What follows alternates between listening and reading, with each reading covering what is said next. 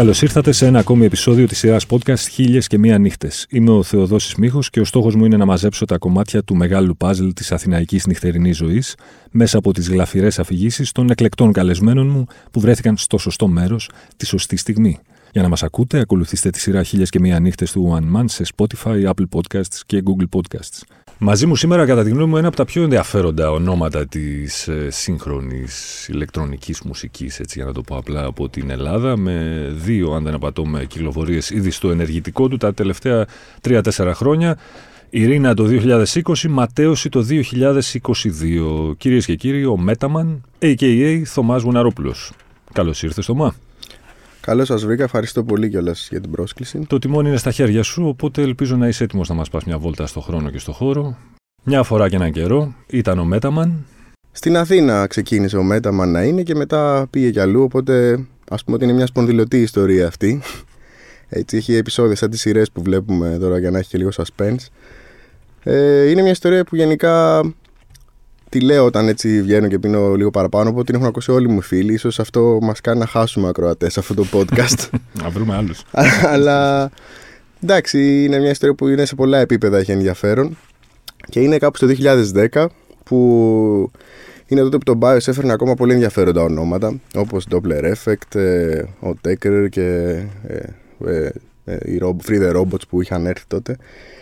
Και ήταν εκείνη η μέρα που θα ερχόταν ήταν κάτι σαν φεστιβαλάκι κάνει μήνυ και ήταν την πρώτη μέρα Aparat με Outtaker, όχι Moderat με Outtaker και τη δεύτερη μέρα Γκοντζασούφι και αν Ρομπ Χολ, αν θυμάμαι καλά. Τέλος πάντων, εγώ τότε συγκατοικούσα με ένα φίλο μου στη Δερβενίων εκεί στα Εξάρχεια.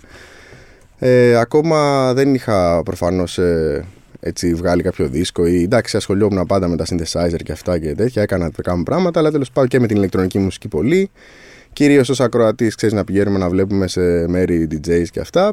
Ο συγκάτοικος που έμενα τότε, εντάξει, οκ, okay, άκουγε αυτός μουσική, αλλά δεν είχε το δικό μου πάθος έτσι με την ηλεκτρονική μουσική και αυτά. Οπότε τέλος πάντων δεν είχα πάρει εισιτήριο. Εγώ, όλοι μου οι φίλοι είχαν πάρει, ήταν έτοιμοι για αυτά. Να πάνε, εγώ για κάποιο λόγο δεν θυμάμαι, δεν ήμουν πολύ σίγουρος αν θα μπορούσα να πάω ή όχι. Δεν είχα πάει, του λέω τέλος πάντων, είχε πάει εκεί η ώρα που θα βγαίνανε σιγά σιγά οι Moderat. Ο πρώτος δίσκος τότε, που ήταν ο Άπαρα τότε ο ας πούμε πατριάρχης της μουσικής στο Βερολίνο ε, και του λέω ρε εσύ δεν πάμε να δοκιμάσουμε ας πούμε τι γίνεται την τύχη μας και αυτά μπας και βρούμε τίποτα δεν ήταν ότι είχαμε και πολλά λεφτά δηλαδή ήταν και αυτός ένας λόγος που δεν είχα βγάλει το ειστήριο για τότε ε, πάμε εκεί στο Bios είναι μια ουρά, δεν ξέρω τι είχαν κάνει τότε. Είχαν κάνει κάποιο λάθος στα logistic, είχαν διπλοκρατήσει στήρια. Σκέψω ότι πολλά των που είχαν στήριο δεν μπορούσαν να μπουν μέσα, ρε παιδί. Τους βλέπω όλους τους φίλους μου εκεί, περιμέναν απ' έξω. Μου λέω, παιδιά, εντάξει, προφανώς δεν υπήρχε ειστήριο ούτε για δείγμα. Του λέω, δεν πάμε να πιούμε καμιά μπύρα στο πάνω όροφο, εκεί που είχε τότε τον Μπάιο, στον πάνω όροφο. Mm. Πήγαινες και έπινε τα μπυράκια σου. Μου λέει ο Φάνης, ο φίλος μου, πάμε, μου λέει, να πιούμε ένα μπυράκι, πάμε. Και εκεί απέναντι καθόταν ο Άπαρατ. Και του λέω, Να, του λέω, αυτόν θα βλέπαμε. Δεν τον ξέρεις, γιατί όπως είπα, δεν ασχολείται με την. Δεν ασχολείται ο φίλος με τη μουσική τόσο πολύ. Του λέω, αυτόν θα βλέπαμε, αλλά από ό,τι φαίνεται δεν. Κάτσε μου λέει, αυτός ήταν και λίγο έτσι πιο αυτό. Καλοτεχνίτης και τέτοια. το είχε πιο πολύ το λέγει και τέτοια. Με το που μου λέει κάτσε, φεύγει, πάει εκεί, αρχίζει, του πιάνει την κουβέντα. Τους βλέπω, αρχίζουν και μιλάνε, πίνουν τα μπυράκια τους, αλλά μετά δεν είχε κάτι να πει αυτός γιατί δεν ήξερα από ηλεκτρονική και τέτοια. Οπότε μου κάνει ένα νόημα σε κάποια φάση, έλα, έλα, ξέρω εγώ. Έλα, να αναλάβεις. Έρχομαι εγώ, αρχίζω εκεί, του λέω, είχε βγάλει τότε και ένα album με την Ellen Alien, το, ε, το Jet και το Tour, το Orchestra of Bubbles λεγότανε και είχε κάποιες κομματάρες το Jet, το, το Jet, το Turbo Dreams και αυτά. Ε, του πιάνω εγώ μια κουβέντα τέλος πάντων γι' αυτό. Καταλαβαίνει ότι ασχολούμαι και τέτοια. Ε, Εμείς τα πολύ γινόμαστε φιλαράκια και αυτά. Μου λέει, μας λέει σε κάποια φάση: Όπα, παιδιά, ήρθε η ώρα, θα σας δω guys at the show κάτω. Του λέμε: Όχι, εδώ παίζει ένα πρόβλημα. Δεν έχουμε εισιτήρια, δεν μπορέσαμε να βγάλουμε και αυτά. Καλά, λέει, το συζητάτε, θα έρθετε μαζί μου. Καλώς, κατεβαίνουμε τώρα κάτω να πάμε στο χώρο του live με τον Aparat μαζι και περνάμε μπροστά από όλους τους φίλους μου που είχαν στήριο και δεν μπορούσαν να μπουν. και τους έχουν πέσει τα σαγόνια γιατί είμαι με τον Aparat μαζί και κατεβαίνω. Πώς καματζώθηκε. Ακριβώς. και τέλος πάντων προς τιμήν του ρε παιδιά, ο τύπος ε, λέει στην κοπέλα που ήταν στην είσοδο ε, The guys are with me. Αυτή λέει και, και γινόταν ένας χαμός. Δεν μπορείς να καταλάβεις τώρα. Μια κατάσταση αλαφροσύνη. Περνάει ο Άπαρατ μέσα, ο Σάσα, γιατί πλέον είμαστε φίλοι. Μετά από αυτό. Περνάει ο Άπαρατ μέσα και εμάς δεν μας αφήνει αυτή τελικά. Μας κάνει έτσι το χέρι. Και ο τύπος γυρνάει, ενώ έχει μπει μέσα και γυρνάει και της λέει τι έγινε; Και λέει αυτή. Και της λέει No, you don't get it, the guys are with me. Και μας βάζει έτσι, ρε, χεράτου μέσα, ας πούμε. Οπότε γίνεται αυτό το σκηνικό. Εξηγήθηκε πραγματικά το live, ήταν το κάτι άλλο. Τότε η Moderat ακόμα. Αυτός δεν είχε πάθει αυτή την ψύχωση με τα φωνητικά που έπαθε αργότερα, ας πούμε, και το έχει γεμίσει και είναι λες και ακούς pop ε, Eurovision. Ε, τότε το πρώτο άλμπουμ ήταν ρε παιδί μου όλο, όλη το, η επιθετικότητα των Moderat και όλη η ψυχεδέλεια του Apparat, ας πούμε. Πολύ... Ήταν το πρώτο άλμπουμ το κάτι άλλο. Μετά δεν τα κατάφερε για μένα, πιστεύω, κάποιο άλμπουμ να το πλησιάσει αυτό. Και ήταν και το live καταπληκτικό και τα visuals το κάτι άλλο, περάσαμε τέλεια. Τέλος πάντων, αυτό ήταν η μία φάση, η στάση που λέγαμε προς αθηνα mm-hmm. Μετά από ένα διάστημα, ξέρω, κάνα εξάμεινο και αυτά, είχαμε ένα φίλο στο Βερολίνο. Πάμε με τον ίδιο φίλο μου το Φάνη να τον βρούμε εκεί να μείνουμε και τέτοια. Πάμε στο Βερολίνο και σε κάποια φάση προφανώς θα περάσουμε και από τον ιερό ναό του Μπέρχαϊν, γιατί δεν γίνεται αλλιώς. Πάμε στο Μπέρχαϊν και είχε, θυμάμαι, έπαιζε κάτω ο James Holden και ο ένας άλλο Luke Slater, δεν θυμάμαι, του είχε Border Community Showcase τότε, mm-hmm. κάτω στο, στο ξύλο που γίνεται στο Μπέρχαν και πάνω στο πανοράμα έπαιζε η Ellen Allen. Ε, και τέλος πάντων, αυτή είναι κολλητή προφανώς ο Apparat με την Ellen Allen. Και πάμε στο πάνω όροφο στο πανοράμα σε κάποια φάση και, και είναι και ο Apparat. Και πάω εγώ και του κάνω hi και ο τύπος κάνει Oh, you are the guys from Greece. και, ναι, μας θυμήθηκε κατευθείαν και μου άρχισε να σκενάει σαμπάνιες και τέτοιο τύπος. Ναι. Εντάξει, βέβαια, εξαφανιζόταν κατά καιρού σε κάτι dark rooms και τέτοια. Τον χάναμε, μετά τον ξαναβρίσκαμε προφανώς. Ε, εντάξει, ήταν ένα βράδυ που περάσαμε Ε, για την ακρίβεια, μπήκαμε μέσα και ήταν όλα στεγνά και βγήκαμε έξω το πρωί και ήταν όλα κάτασπρα από το χιόνι. Και πήγαμε κατευθείαν και πήραμε το αεροπλάνο ακόμα με την ένταση του Μπέρχαν. Δηλαδή για ήταν ναι, για πίσω, για Ελλάδα ήταν η τελευταία μας μέρα.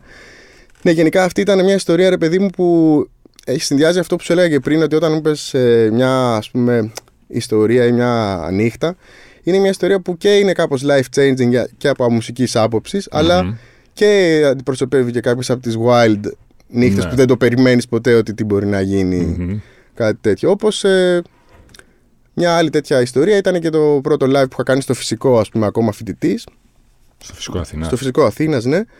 Τότε ήταν το 2000, ε, ε, πότε ήταν 6, κάτι τέτοιο ήμουνα 20 χρονών ή αυτό και είχα τα synthesizer και αυτά, αλλά δεν έχει καμία σχέση με το πώς ε, γίνονται τα live τώρα. Ρε. Τότε, ας πούμε, το laptop έπαιζε πολύ μικρό ρόλο. Δηλαδή, mm. είχες τα synthesizer και έπρεπε κάπως να μπορέσεις να τρέξεις δύο-τρία πληροφόρα synthesizer, δύο drum machine, κάποιους ε, ας πούμε άλλους oscillators και τέτοια. Και τότε τα πράγματα είναι δύσκολα. Είχα δηλαδή και ένα φίλο μου, τον Γιάννη τον Goldman. Κάραμε αυτό το πρώτο live και αυτό το το πρώτο live με έκανε να σκέφτομαι μετά πόσο δύσκολο είναι αυτό. να σαν χταπόδι, Γιατί ειδικά όταν κάνεις ένα ντροπάρισμα στην ηλεκτρονική μουσική που κάπως υπάρχει ησυχία και μετά πρέπει όλα μαζί να σκάσουν και να γίνουν. Αυτό γίνεται εύκολο όταν έχεις τα sequencers στο Ableton και αυτά. Αλλά όταν αυτό ναι. πρέπει να το κάνεις μόνο με live synthesizers, είναι πολύ δύσκολο να πατήσεις τέσσερα κουμπιά μαζί και να το πετύχεις. Ε, οπότε εκεί κατάλαβα πόσο δύσκολο είναι πραγματικά να προχωρήσει σε μια τέτοια κατάσταση και αυτό προσπαθώ ακόμα. Εντάξει, δεν είναι στον ίδιο βαθμό εφικτό, έχω μεγαλώσει κιόλας, δηλαδή δεν μπορώ να καταλάβω καν πώ το έκανα τότε. Αλλά προσπαθώ ακόμα και στα live μου τώρα. Ε, δηλαδή η κονσέρβα να είναι το ελάχιστο να το σε κάθε κομμάτι τέλος πάντων να υπάρχουν στοιχεία αρκετά τα οποία είναι live και αυτό, γι' αυτό γίνονται και λάθη κιόλας και εμένα μου αρέσουν κιόλας αυτά τα λάθη. Ναι. Δηλαδή έχει, αυτό το πράγμα το προσπαθώ στα live. Έχει περάσει ανεπιστρεπτή εποχή, λες που δεν σου λέω εντάξει για ανθρώπους που ασχολούνται με τη μουσική, αλλά γενικά έτσι για το μέσο όρο που λένε ηλεκτρονική μουσική. Εντάξει, μου τι κάνεις τώρα, πατά τρία κουμπιά εκεί πέρα. Όχι, δεν έχει πέρα. Αυτή η εποχή που. Δηλαδή, δεν μπορώ να σας πω πόσες περιπτώσεις το έχω συναντήσει και το συναντάω ακόμα και τωρα και σε μαγαζιά και οι χολύπτε οι οποίοι υποτίθεται δουλεύουν και με τέτοια μουσική. Εμείς οι μουσική, μουσική τέλος πάντων, εμείς οι άνθρωποι που ασχολούμαστε με την live electronics, ας πούμε, τη live ηλεκτρονική μουσική, μας μεταχειρίζονται λες και έρχεσαι και φέρνει κάποιο Game Boy ή νομίζουν ότι ο άλλος μου έχουν βάλει soundcheck μισή ώρα και του λέω γιατί και μου λέει, δε, δε, τους άλλους έχει βάλει δυόμιση ώρες. Και μου λέει, εντάξει, δεν είσαι μπάντα, ξέρω εγώ. Του λέω, ρε παιδιά, είμαστε δύο άτομα, τρία με τον visual. Και μου λέει όργανα και λέω: Έχω έξι όργανα έχω πάνω. Δηλαδή, τι εννοείς. Δηλαδή, αν δεν έχεις κιθάρα, drum, defi, ξέρω εγώ και τέτοια, ναι. δεν μπορεί να καταλάβει ο άλλος. Δηλαδή, Χαρακτηριστικά θυμάμαι και στο Μπαντελή να του λέει ο άλλος ε, ότι ο DJ να στήσει εδώ πέρα και να του λέει Δεν είμαι DJ. Ρε, φίλε. να το έχει πει τέσσερις φορές και να του λέει: Αν το ξαναπείς, θα σηκωθώ να φύγω. Δεν υπάρχει τώρα. και ναι, δηλαδή δεν είμαι DJ. Και Και μάλιστα και τότε σκέψε το μεταξύ, αυτό το live που σας έλεγα στο φυσικο είναι χαρακτηριστικό ότι ήρθαν πάρα πολλοί φίλοι μου Ναι. και δεν μπορούσαν να προσδιορίσουν αυτό το πράγμα που κάνεις, γιατί τότε ξέραν ότι η ηλεκτρονική μουσική είναι από DJ, ρε παιδί μου. Paul Oakenfold, ξέρω εγώ, βλέπε Tiesto, θες πιο ψαγμένους, Andrew Weather και αυτά, αλλά τέλος πάντων είναι DJ αυτός που, από αυτόν που ακούς αυτή τη μουσική. Ναι. Και δεν- δηλαδή, α, θυμάμαι και τότε κοπέλα μου, δεν μπορεί, μου λέει, όταν της έβαλα ένα δικό μου κομμάτι, μου λέει, Μα εσύ είσαι DJ. Λέω, «Ναι, δεν λέγεται έτσι, ρε φίλε, εγώ το έχω γράψει αυτό το κομμάτι. Τέλος πάντων, πάντως και τώρα, παρότι είμαστε πολύ πιο αλουχημένοι με αυτή τη φάση και μοιημένοι, Αχα. να ξέρεις ότι στα μαγαζιά και οι ηχολήπτες και αυτά σπάνια θα βρεις ανθρώπους οι οποίοι μπορούν να καταλάβουν τι σημαίνει να κάνεις live electronics. Δηλαδή ότι εσύ είσαι ένας άνθρωπος σε μια μπάντα μόνος σου, γιατί έχεις και το ρυθμικό κομμάτι, έχεις και τον μπάσο, έχεις και τα leads και τα pads, δηλαδή τα έχεις όλα πάνω σου και τη φωνή πολλές φορές. Και νομίζουν ότι απλά πατάς ένα κουμπάκι στο Windows Media Player και παίζουν όλα κονσέρβα. Και παίζουν τα samples. οι Ναι, ε, δεν λούπες είναι και έτσι. αυτά. Γίνεται αυτό. Εγώ και ο Παντελής που έχουμε την εταιρεία μας, τη One Ton, και τώρα παίζει σαν Athens Computer Underground, μπορούμε να καφιόμαστε ότι ο Παντελής δεν φέρνει καν λάπτοπ, ας πούμε. Μπορούμε να καφιόμαστε, τέλος πάντων προσπαθούμε να είναι όσο πιο live γίνεται αυτό το πράγμα. Και πραγματικά σπάνια συμβαίνει αυτό. Δηλαδή, πολλά electronic acts είναι τελείως κονσέρβα, ας πούμε. Γιατί Ναι. είναι πολύ δύσκολο πραγματικά κάτι το οποίο έχεις, το έχεις κάνει μόνος στο στούντιο να μπορέσεις να το αναπαράξει σε live συνθήκες και με την πίεση που υπάρχει εκεί και με όλα Και αυτά. με όλο αυτό. Το project Metaman πότε ξεκίνησε και γιατί με τα μεσονύκτιες αναχωρήσεις; Ναι. Ε, το project μετά να ξεκίνησε μαζί με το Ειρήνα βασικά. Ε, γιατί στην ουσία εγώ έκανα πολλά χρόνια τέτοια κομμάτια και τα ακούγανε και φίλοι μου και αυτά και μου λέγανε μοιάζει πολύ με Λένα Πλάτος, μοιάζει πολύ με Λένα Πλάτος. Ε, σε κάποια φάση ένα τραγούδι το έστειλα στην Λένα Πλάτωνος και της άρεσε πάρα πολύ η μουσική και Το αυτά. έστειλες πώς; Το έστειλα πώς; Έστειλα ένα τραγούδι που είχα κάνει με τη μάνα μου εγώ. Οκ. Ε, Ένα τραγούδι που έχω κάνει λέγεται Φερμουάρ. Αυτό έχει γράψει στους τοίχους η μάνα μου και το, το λέει και η ίδια. Η οποία έχει αυτή την ίδια αποστασιοποίηση που έχει και η Λένα Πλάτωνος στο πώς ε, απαγγέλει τα κομμάτια. Μμμ. Έστειλε αυτό το κομμάτι στη Λένα Πλάτωνος ως δείγμα της δουλειάς μου, αν θέλει να συνεργαστούμε, ας πούμε. Τότε ακόμα δεν είχε γίνει αυτό το κύμα που έχει γίνει τώρα με τη Λένα Πλάτωνος που έχει κάνει διάφορες συνεργασίες με πολλούς καλλιτέχνες. Το ήταν, ε, δεν είχε κάνει βασικά τίποτα από τα δικά, πέρα από τα δικά της. Δεν είχε ξαναργαστεί συνεργαστεί με κάποιον καινούριο, ας πούμε.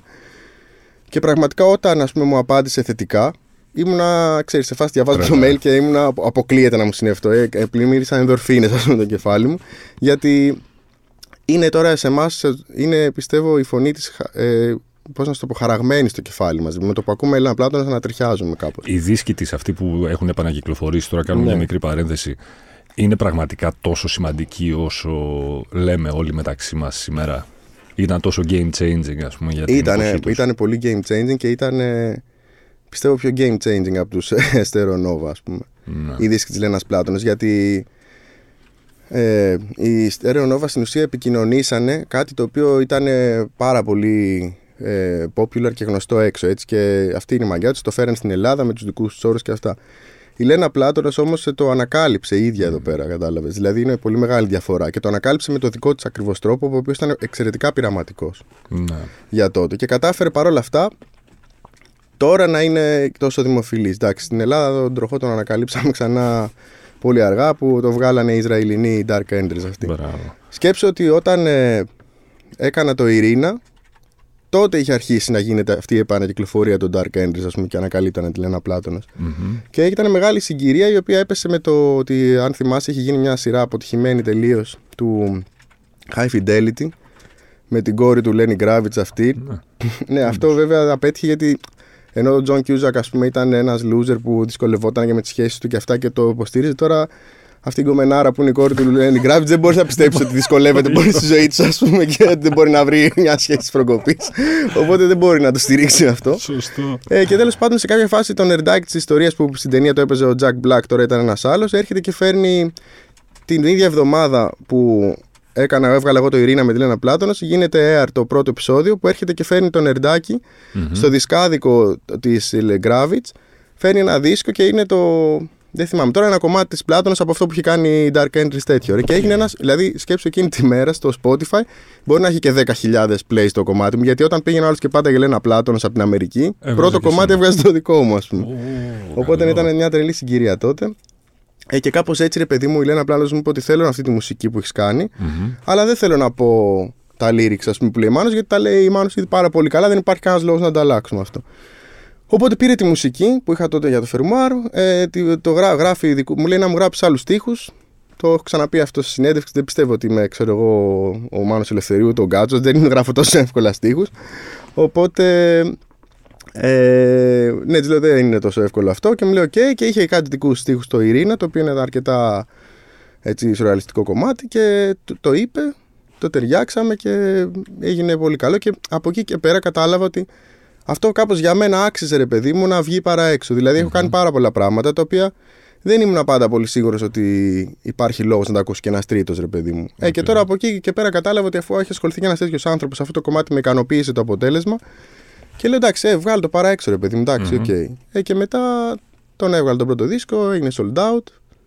Τώρα πουλιέται διπλάσια, τριπλάσια τιμή, ξέρω, θα δούμε πώς θα. Και ακολούθησε και ο δεύτερος. Ακολούθησε ο δεύτερος δίσκος, ο οποίος είναι εντάξει, ίσως λίγο πιο. Ε, δεν ξέρω, για μένα είναι λιγότερο ακαδημαϊκός, ας πούμε. Okay. Κάπως έχει προσπαθήσει να έρθει λίγο πιο. σε μια περίοδο που ήμουν τότε, έτσι λίγο πιο χορευτική και λίγο πιο. Θα έλεγα κοντά ε, σε πράγματα τα οποία ζούσα εκείνη την περιοδο ε, και να περιγράψω λίγο την Αθήνα, τη νύχτα και όλα αυτά. Ε, καλά έχει πάει και ο δεύτερος δίσκος, εντάξει έχουν γίνει κάποια κομμάτια πιο γνωστά. Να σου πω ε, κάτι. Πες ναι. ότι κάποιος δεν έχει ακούσει τίποτα από Μέταμαν. Τι μουσική παίζεις; Έλαντε. Βασικά το ερώτημα είναι πότε ακούει κάποιος αυτή τη μουσική. Αυτό δεν το έχω απαντήσει ακόμα. Ε, Γιατί δεν είναι μουσική που παίζεται, θα παιχτεί εύκολα σε ένα μπάραν και εντάξει, την έχω ακούσει αρκετές φορές. Σπίτι σου ίσως δεν θα χορέψεις πολύ εύκολα. Σπίτι σου δεν ξέρω πώς. Μάλλον μόνο σπίτι σου με κανένα ουίσκι είναι καλύτερη φάση. Ή οδηγώντας. Οδηγώντας είναι πάρα πολύ αυτό. Τα πιο πολλά stories είναι από αμάξια και τέτοια. Ε, τι μουσική παίζω. Πιστεύω ότι παίζω ε, κάτι σαν spoken word αλλά με πιο ενδιαφέρουσα ε, ηλεκτρονική μουσική live από πίσω κάπως έτσι. Ναι. Αν και υπάρχουν και κομμάτια που δεν έχουν καθόλου λόγια. Ε, ξέρω εγώ, μάλλον κινείται στο ευρύτερο φάσμα της ηλεκτρόνικα, ίσως. Αυτό που θα λάβει κάποιος από τη μουσική σου ακούγοντας το δίσκο σου, σε σχέση με αυτό που θα λάβει από τη μουσική σου βλέποντα σε live. Ναι. Πόσο διαφορετικό είναι; Ε, live προσπαθώ να τα κάνω λίγο πιο ενεργή, ε, πώς να το πω, λίγο πιο δυνατά τα κομμάτια, να έχουν μια άλλη ενέργεια. Ναι. Όταν τα, δηλαδή, ακόμα Αυτό και που το... διαπιστώσαμε και πρόσφατα στο ad που έπαιξες. Ναι, ε, ναι ακριβώς και εκεί. Και το κομμάτι, ας πούμε, το, είναι χαρακτηριστικό το αντίο σου λοιπόν, που είναι ένα κομμάτι που έχω κάνει με τον Ban Pan, το οποίο είναι κάπως σαν αμυγός trip hop βασικά. Ε, σε κάποια φάση εκεί είναι ένα έτσι βραδι, βραδιφλεγές κομμάτι, το οποίο μπορεί να κρατάει 6-7 λεπτά. Παρ' όλα αυτά είναι δυναμικό, πάντα αλλάζει κάτι. Ε, γύρω στη μέση το αλλάζω το ρυθμικό μέρος και το κάνω κάπως πιο ε, πώς να το πω, πιο χορευτικό ίσως θα έλεγε mm κάποιος γιατί εντάξει πιστεύω ότι σε ένα live ε, πρέπει να υπάρχει μια άλλη ενέργεια ένα ναι. άλλο vibe και βασικά να δει και ο κόσμος και κάτι διαφορετικό άμα να ακούει και το δίσκο μου ξέρω να είναι και λίγο διαφορετικά τα κομμάτια Σωστό με τα μεσονύκτες αναζητή, αναχωρήσει συγγνώμη άρα υποθέτω ότι εφόσον είπαμε και πριν ότι η μουσική σου προσφέρεται και για οδήγηση ας πούμε, στην Αθήνα και ναι. είναι πιο νυχτερινή μουσική. Δηλαδή, Σίγουρα είναι πιο νυχτερινή μουσική. Ναι. Τι ώρες γράφεις και πώς γράφεις; Ε... Ξυπνά Σάββατο πρωί, ας πούμε, να γράψεις. Με τίποτα δεν γίνεται αυτό. Με τίποτα. Σάββατο προς Κυριακή ξημερώματα. Όχι, κοίταξε, υπάρχουν ε, πολλές φορές που υπάρχει κάποιο κομμάτι ας πούμε, που μπορεί να το γυροφέρνω στο μυαλό μου πολύ καιρό και λέω: Ωραία, σήμερα θα κάτσω να το κάνω. Mm-hmm. Και υπάρχουν και άλλες στιγμές που απλά λέω σήμερα θα κάτσω να παίξω λίγο με τα synthesizer και βγαίνει κάτι, ας πούμε. Okay. Πάντα αυτό πάντα θα είναι βράδυ και ε, πάντα θα έχει παίξει κανένα ουσκάκι, κανένα γρασάκι, κανένα τσιπουράκι. Δύσκολα Κοίτα, δηλαδή. Θα... Στην κλασική ροκ, ας το πούμε έτσι, ναι. μπάντα, ο τραγουδιστής συνήθως που γράφει τους στίχους ξέρω εγώ, εμπνέεται από τη, μια εμπειρία του και προσπαθεί να την αποτυπώσει ποιητικά, ξέρω εγώ, σε 5, 10, 20 στίχους. Στη δική σου μουσική, που είναι πιο ιδιοσυγκρασιακή, να την πω, πιο... φεύγει, ρε παιδί από το, από το κλασικό σχήμα, ε, πώς την αποτυπώνεις την έμπνευση; Θέλω να πω, εγώ θα γράψω για μια κοπέλα που μου αρέσει, θα γράψω ένα τραγούδι, σε είδα εκεί, τα κόκκινά σου μαλλιά ανέμισαν. ναι.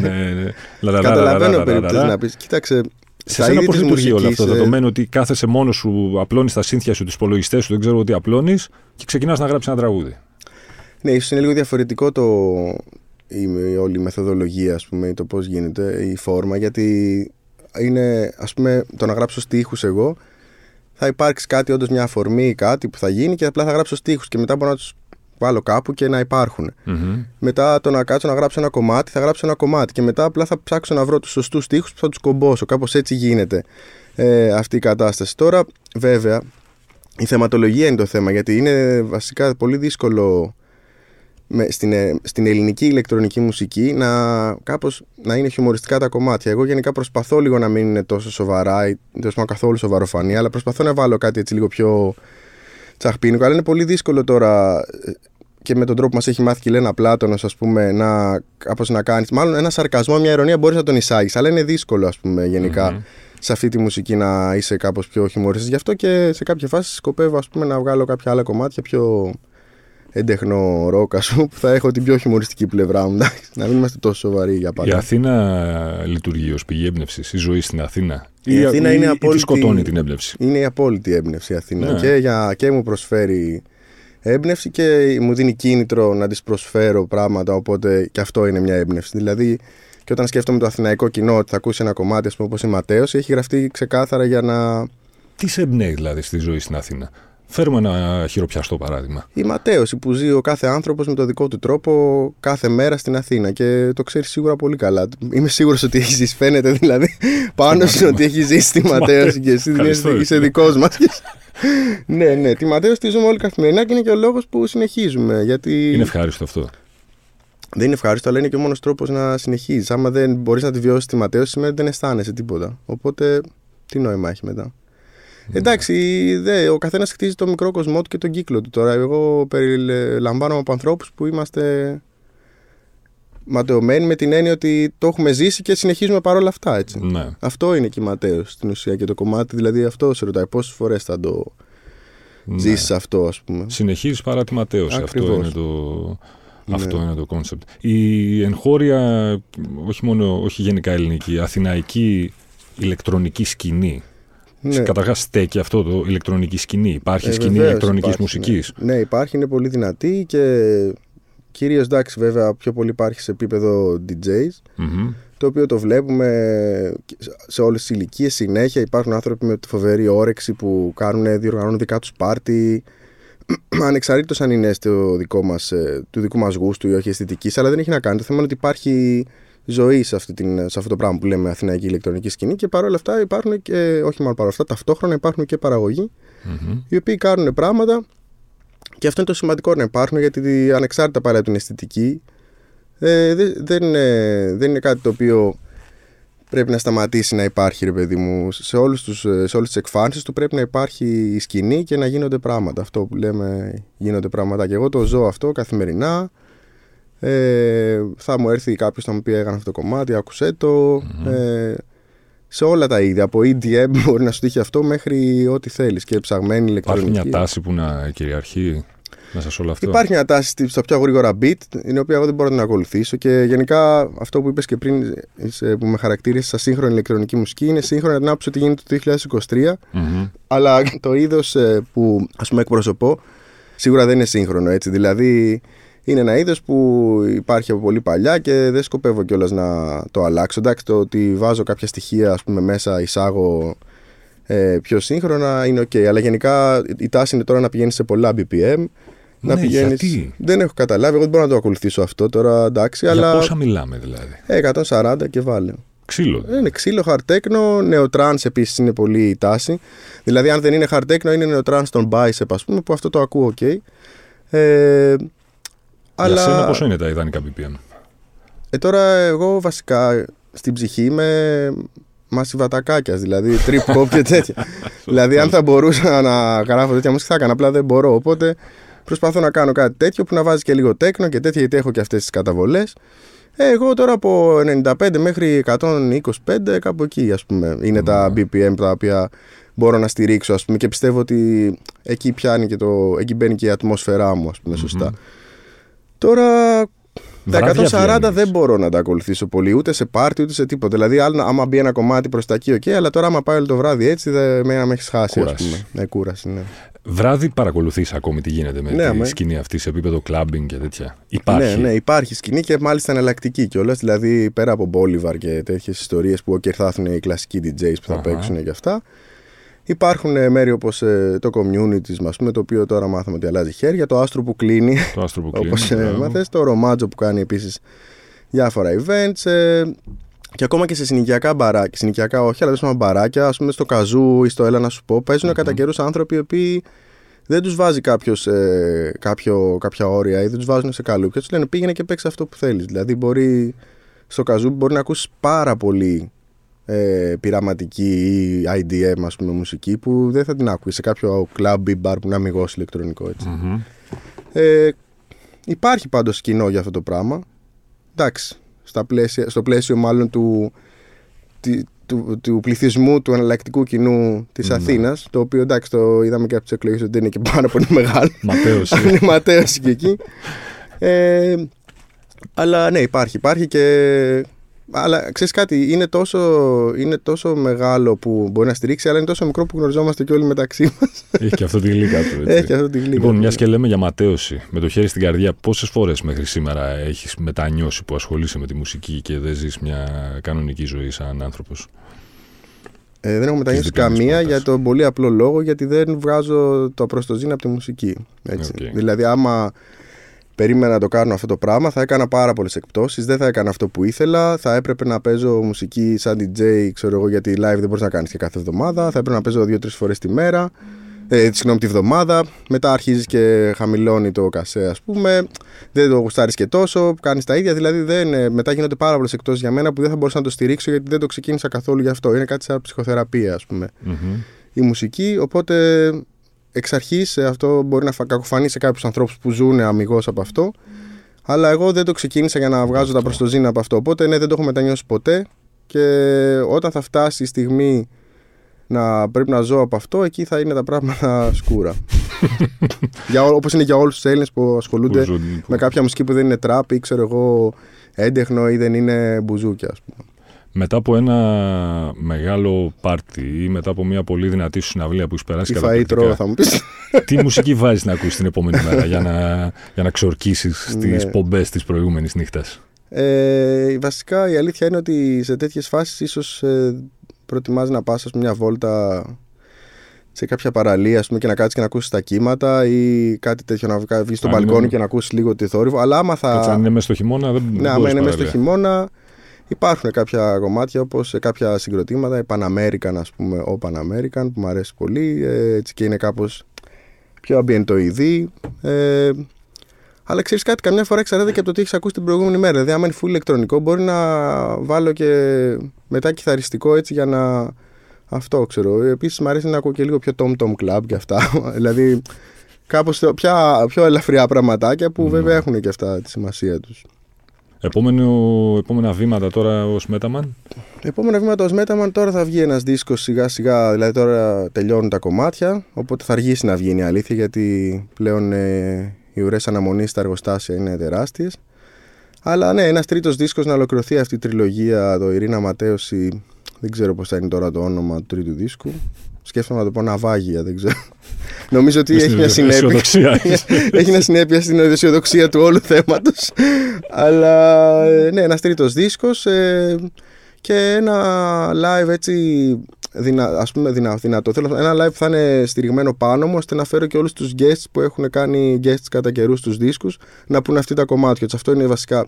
Μ' αρέσει ρε παιδί μου να μαζεύω κόσμο και να υπάρχει μια πολυσυλλεκτικότητα γιατί μέσα Μμμ. από αυτό και εγώ παίρνω έμπνευση και βλέπεις και πώς βλέπει κάποιος άλλος τη μουσική σου και σου επιστρέφει πίσω, μεταβολίζεται και σου ξανάρχεται δηλαδή αυτή η διαδικασία μου αρέσει πολύ γι' αυτό και προσπαθώ σε όλους τους δίσκους να έχω guests και να Ναι. κάνουμε πράγματα μαζί ε, ένα τέτοιο live θα μου άρεσε και εντάξει υπάρχουν και προτάσεις για tour και αυτά απλά είναι λίγο τώρα τα πράγματα δύσκολα σε αυτή τη φάση που πρέπει να βγουν ξέρεις, κάποια έξοδα και τέτοια και Μμμ. τώρα να πας να κάνεις ένα live ας πούμε στη Λάρισα Παρότι, ας πούμε, πέρυσι στο Σαρίστρα μπορεί να ήρθε πολλοί κόσμος από επαρχία και να μου πάνε ήρθα για να σε δω και αυτά. Εντάξει, τώρα δεν μπορείς όμως να βασιστείς σε αυτό και να πας στη Λάρισα και να είναι 20 άτομα από κάτω. Σωστό. Δηλαδή, δεν μπορώ να ξέρω τι κοινό υπάρχει εκεί πέρα. Οπότε, ίσως αν μαζευτούμε και με τον Παντελή έτσι κάτι σαν one ton showcase και πάμε ένα tour, κάπου, αυτό θα είναι ένα ωραίο πλάνο. Μμμ. Αλλά τώρα προς το παρόν επικεντρώνομαι στο, Στο τρίτο γράψιμο. δίσκο και σε μια μουσική για μια παράσταση που κάνω.